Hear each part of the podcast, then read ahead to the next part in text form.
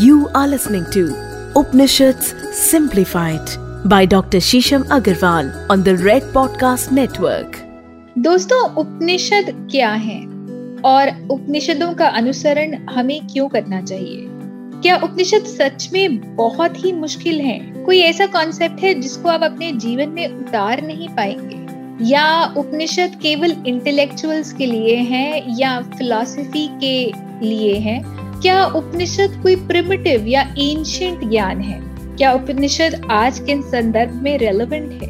क्या उपनिषद आज भी पढ़ के आप अपने जीवन में परिवर्तन कर पाएँगे? क्या आप उपनिषद से कभी रिलेट कर पाएँगे? क्या ये केवल बुद्धिजीवियों के लिए है? अगर आपके मन में ऐसे बहुत सारे सवाल हैं, या नहीं भी है और इस पॉडकास्ट को सुनकर जाग गए हैं तो ज़रूर सुनिए हमारा podcast Upanishad simplified only on Red F और बहुत सारे लीडिंग ऑडियो प्लेटफॉर्म्स पर। दोस्तों, उपनिषद एक ऐसा कॉन्सेप्ट है जो कि पुराणों के बाद हमारे समक्ष आया। उपनिषदों में जो लिखा है, अगर आप आज उसको अपने जीवन में उतार लें तो आज भी आप अपने जीवन को बहुत संभाव जी पाएँगे, बहुत सरलता से जी पाएँगे और बहुत ही साधारण और सहज भाव में इसके ज्ञान को अपने जीवन में उतार कर अपने जीवन को उन्नति गत कर पाए। उपनिषद केवल मोक्ष के बारे में नहीं बताते उपनिषद प्रगति के बारे में भी बताते। उपनिषद संभाव के बारे में भी बताते हैं और उपनिषद अपने जीवन में समता से कैसे उन्नति करें, उसके बारे में भी बताते अगर आप इन सभी चीज़ों को जानना चाहते हैं तो सुनिए हमारा पॉडकास्ट उपनिषद सिंप्लीफाई जिसमें हमने शुरू से बताया है अपने एपिसोड्स में कि उपनिषद क्या है। इसका ज्ञान आज के संदर्भ में कैसे मान्यता रखता है और कितने प्रकार के उपनिषद हैं, दशो उपनिषद क्या हैं और आदि शंकराचार्य इसके विषय में क्या कहते हैं। और कैसे उपनिषद की कमेंट्रीज आपको लगातार बहुत ही सहज भाव में अपने जीवन व्यापन के बारे में बताती है। अगर आप ये सब जानना चाहते हैं तो बने रहिए हमारे साथ। हमारे इस एपिसोड में मैं हूँ डॉक्टर शीशम अग्रवाल। मैंने अपनी डॉक्टरेट्स करी हैं उपनिषद में, ज्योतिष शास्त्र में। उपनिषदों में मेरी विशेष रुचि है और ये कह लीजिए कि मेरे जीवन का जितना भी सार है या जितना भी लेखा जोखा है, उसका जो स्तंभ है, वो मैंने उपनिषदों में पाया है। इसीलिए मेरी ये आशा है कि ये पॉडकास्ट आपके लिए भी उतना प्रेरणारत होगा जितना इसने मेरे जीवन को प्रेरणा दी है और गतिमान किया तो आइए बिना विलंब के शुरू करते हैं हमारा अगला एपिसोड उपनिषदों में। दोस्तों, आज हम बात करेंगे कुंडिको उपनिषद की। कुंडको उपनिषद सामवेद से लिए गए हैं। आप सबको पता होगा कि जीवन के चार आश्रम हैं। इस वक्त बहुत सारे लोग गृहस्थ आश्रम में होंगे, जहाँ पे आप गृहस्थी में फंसे होंगे, गृहस्थी के कामों में फंसे होंगे। इसके बाद वानप्रस्थ प्रस्थ और इसके बाद संन्यास आश्रम है। ये चारों आश्रम आपको जीवन के चार स्तरों के बारे में बताते कुंडिको उपनिषद बताते हैं कि कैसे हमें गृहस्थ आश्रम से इवेंचुअली संन्यास आश्रम की तरफ़ पलायन करना चाहिए और ये इतना इम्पोर्टेंट क्यों कैसे आप एक आश्रम से दूसरी तरफ़ पलायन करते हैं और कैसे आप जीवन को विभाजित करके उसमें अंतरंग हो सकते हैं और जीवन का मज़ा ले सकते हैं? इस उपनिषद में 28 मंत्र हैं, जो कि प्रत्येक आश्रम में हमारा क्या दायित्व होना चाहिए? हमें उस आश्रम को किस तरह निभाना चाहिए? और कैसे उस आश्रम का कंट्रीब्यूशन है हमारे आज के जीवन में? और कैसे हम उससे फ़ायदा उठा सकते हैं, उसके बारे में हमें एक भरपूर, संपूर्ण और एप्सिल्यूट नॉलेज देते हैं। दोस्तों, अगर आप कभी एक घड़ा देखें जिसमें पानी भरा हो और उसको बाहर रख दें तो उसमें आसमान का एक प्रतिबिंब आपको दिखेगा। उसमें आपको बादल दिखेंगे, उसमें आपको आसमान का प्रतिबिंब दिखेगा, उसमें आपको सूर्य का प्रतिबिंब दिखेगा। पर क्या वो जो प्रतिबिंब दिख रहा है आपको, एक शैडो जो दिख रही है आपको पानी के ऊपर स्काई की, आसमान की, क्या वो एक्चुअली घड़े का हिस्सा है या पानी का हिस्सा है? नहीं। वो केवल एक शैडो मात्र है, एक प्रतिबिंब मात्र है।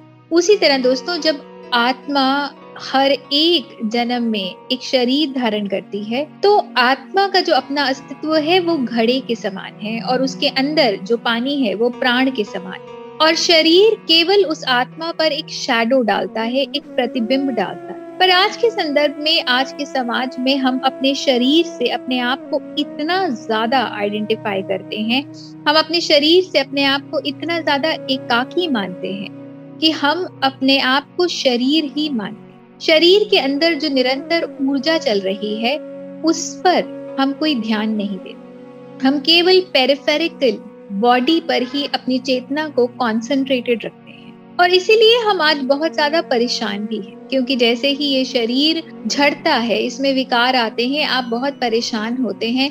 कभी आप ब्यूटी ट्रीटमेंट्स कराने जाते हैं, कभी आप शरीर के किसी दर्द से परेशान रहते हैं। पर अगर आप अपना ध्यान इस शरीर के अंदर की ऊर्जा पर केंद्रित कर लें, अपनी आत्मा पर केंद्रित कर लें तो दो चीज़ें होंगी।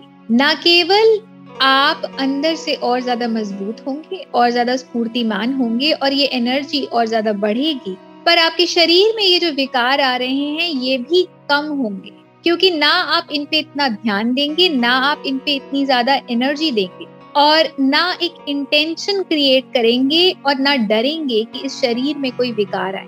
और उस प्रोसेस में अगर आपका एज प्रोग्रेशन होगा भी तो वो आपको बेचैन नहीं करेगा। क्योंकि आपकी जो ऊर्जा है, वो शरीर नामक सूत्र से नहीं आ रही। आपकी जो ऊर्जा है, वो आत्मा नामक सूत्र से आ रही। और जितना ज़्यादा आप अपनी आत्मा पे, अपनी चेतना पे इस इंटरनल ऊर्जा पर कंसंट्रेट करेंगे, उतना ज़्यादा आप स्ट्रॉन्ग महसूस करेंगे, स्फूर्तिमान महसूस करेंगे। और आप एक और चीज़ देखेंगे कि आपकी जो विल पार है वो और भी ज़्यादा स्ट्रॉन्ग हो गई। ये उपनिषद कहते हैं कि जो आत्मा है, जो आप हैं, जो स्वयं है, वो एक्चुअली में निष्क्रिय है, अविकारी है। अविकारी मतलब जिसमें कोई विकार नहीं आ सकते। दोस्तों, हमारे पुराण ये कहते हैं, उपनिषद भी कहते हैं कि ये जो पूरा ब्रह्मांड है, ये विकारी।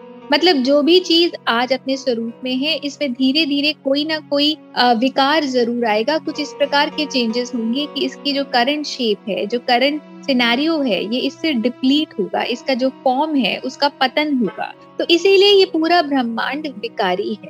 पर आत्मा ही एक ऐसा स्वरूप है जो कि अविकारी है। ये जो एनर्जी लगातार आपके शरीर में जा रही है, जब आपकी मृत्यु होगी तो ये एनर्जी एज इट इज़ आपके शरीर को छोड़ के चली जाए। तो जो डिप्लीट होगा, वो आपका शरीर डिप्लीट होगा, पर आपकी आत्मा कभी डिट्योरेट नहीं होगी, कभी इसका पतन नहीं होगा ये आत्मा अखंड है, ये एब्सोल्यूट है।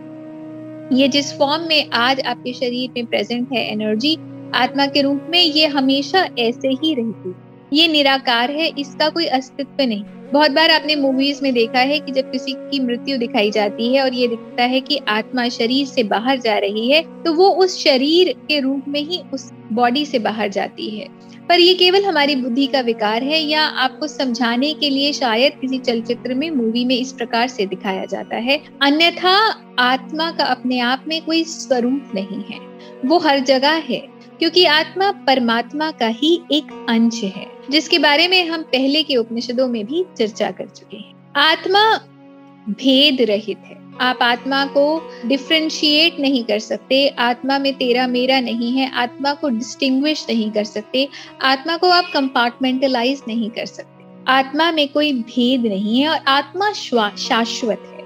ये सबसे इम्पोर्टेंट है। जिस तरह हम कहते हैं कि energy can not be created energy can not be destroyed energy is there for ever and energy will always be there उसी तरह आत्मा का जो स्वरूप है, अगर आप उसको एनर्जी के कॉन्सेप्ट से जोड़ेंगे तो आत्मा भी शाश्वत है, आत्मा सनातन आत्मा आश्रयहीन है। आत्मा आत्मा को कोई अबॉर्ड नहीं चाहिए। ये आपका शरीर है जो कि आत्मा पे डिपेंडेंट है, पर आत्मा आपके शरीर पे डिपेंडेंट है। तो इसलिए अगर एनर्जी इंटेंशन को फॉलो करती है और आपकी इंटेंशन आपके शरीर पे है तो आपको हमेशा एंजाइटी रहेगी, क्योंकि एक दिन आपका शरीर डिप्लीट होगा ही। ये निश्चित फैक्ट है। अगर किसी चीज़ ने जन्म लिया है तो वो मरेगी ही। ये निश्चित है। आप उस चीज़ को डिले कर सकते हैं, पर आप उस चीज़ को डिनाई नहीं कर सकते। आप उस चीज़ से भाग नहीं सकते। पर आत्मा को कोई आश्रय नहीं चाहिए। क्योंकि ना आत्मा ने जन्म लिया है, ना आत्मा मरेगी और ना ही वो कभी डिप्लीट होगी आत्मा इस ऑपोजिट के भेद से ही बहुत परे है। आत्मा अद्वैत है। आत्मा सर्वमय है। आत्मा सबसे परे है, आत्मा एकमात्र है। आत्मा टोटालिटी में जीती है, आत्मा अखंड ज्ञान स्वरूप है। मतलब जितना भी डिवाइन नॉलेज है, ये सब आपकी आत्मा के अंदर ही एनकोडेड है। आत्मा निर्विकल्प है और आत्मा आनंदमय है। आत्मा सर्वत्र है।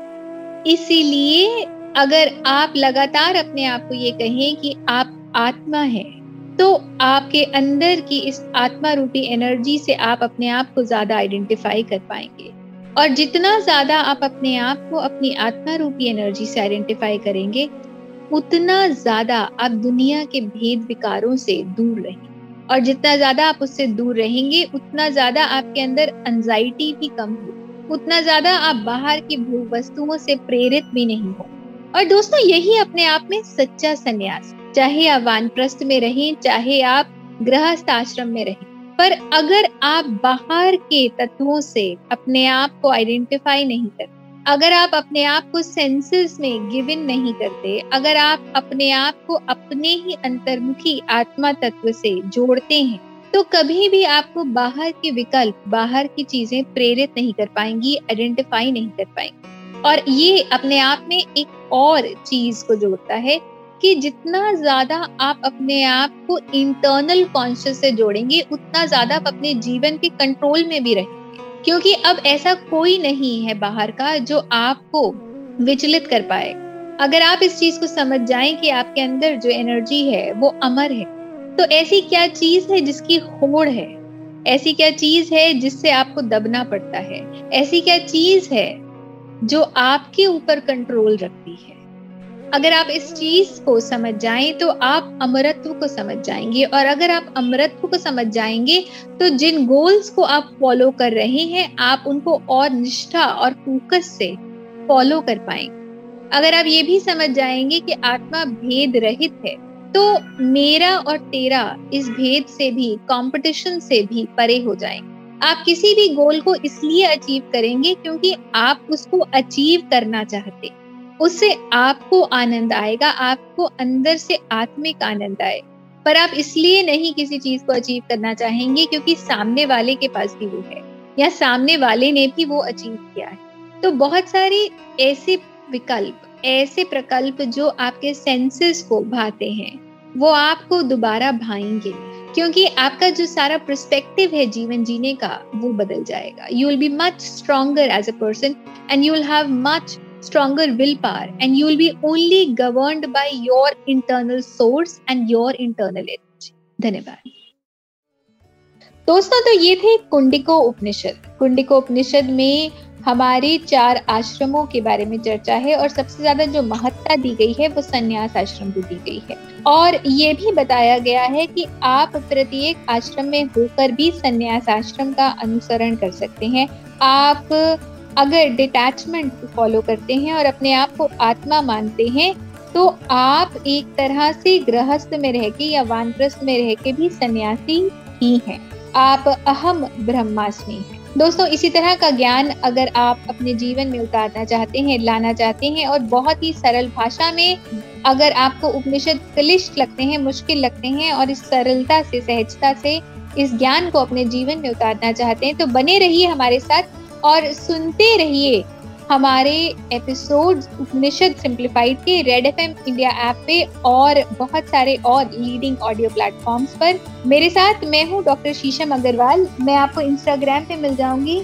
डॉक्टर शीशम अग्रवाल के हैंडल से और आप हमारे रेड एफएम पॉडकास्ट पेज पर भी हमें डीएम कर सकते हैं और अपने बहुत सारे प्रश्न या आपकी क्वेरीज अगर कोई हैं तो वो भी हमें भेजिए। और हमें ये भी बताइएगा कि आपको आज का एपिसोड या हमारे पूर्व एपिसोड्स कैसे लगे। हम आपको फेसबुक पर भी मिल जाएँगे, शीशम बंसल के नाम से या रेड एफएम पॉडकास्ट पेज के नाम से। आप हमें वहाँ पर भी मैसेज करिए। अगर आप ज्ञान की गंगा से जुड़ना चाहते हैं तो आप इन एपिसोड्स को व्हाट्सएप पे भी भेजिए अपने दोस्तों को। आगे उनको इंकरेज करिए कि वो इन एपिसोड्स को भेजें। आप हमें शेयर लिंक फॉलो ज़रूर करिए, हमें लाइक करिए और हमारा उत्साह इस तरह से बढ़ाते रहिए। 108 उपनिषद हैं। तो ये मानिए कि 108 एपिसोड्स तो हम आपके लिए ज़रूर लाएँगे, प्रत्येक उपनिषद पर एक एपिसोड बनाएँगे।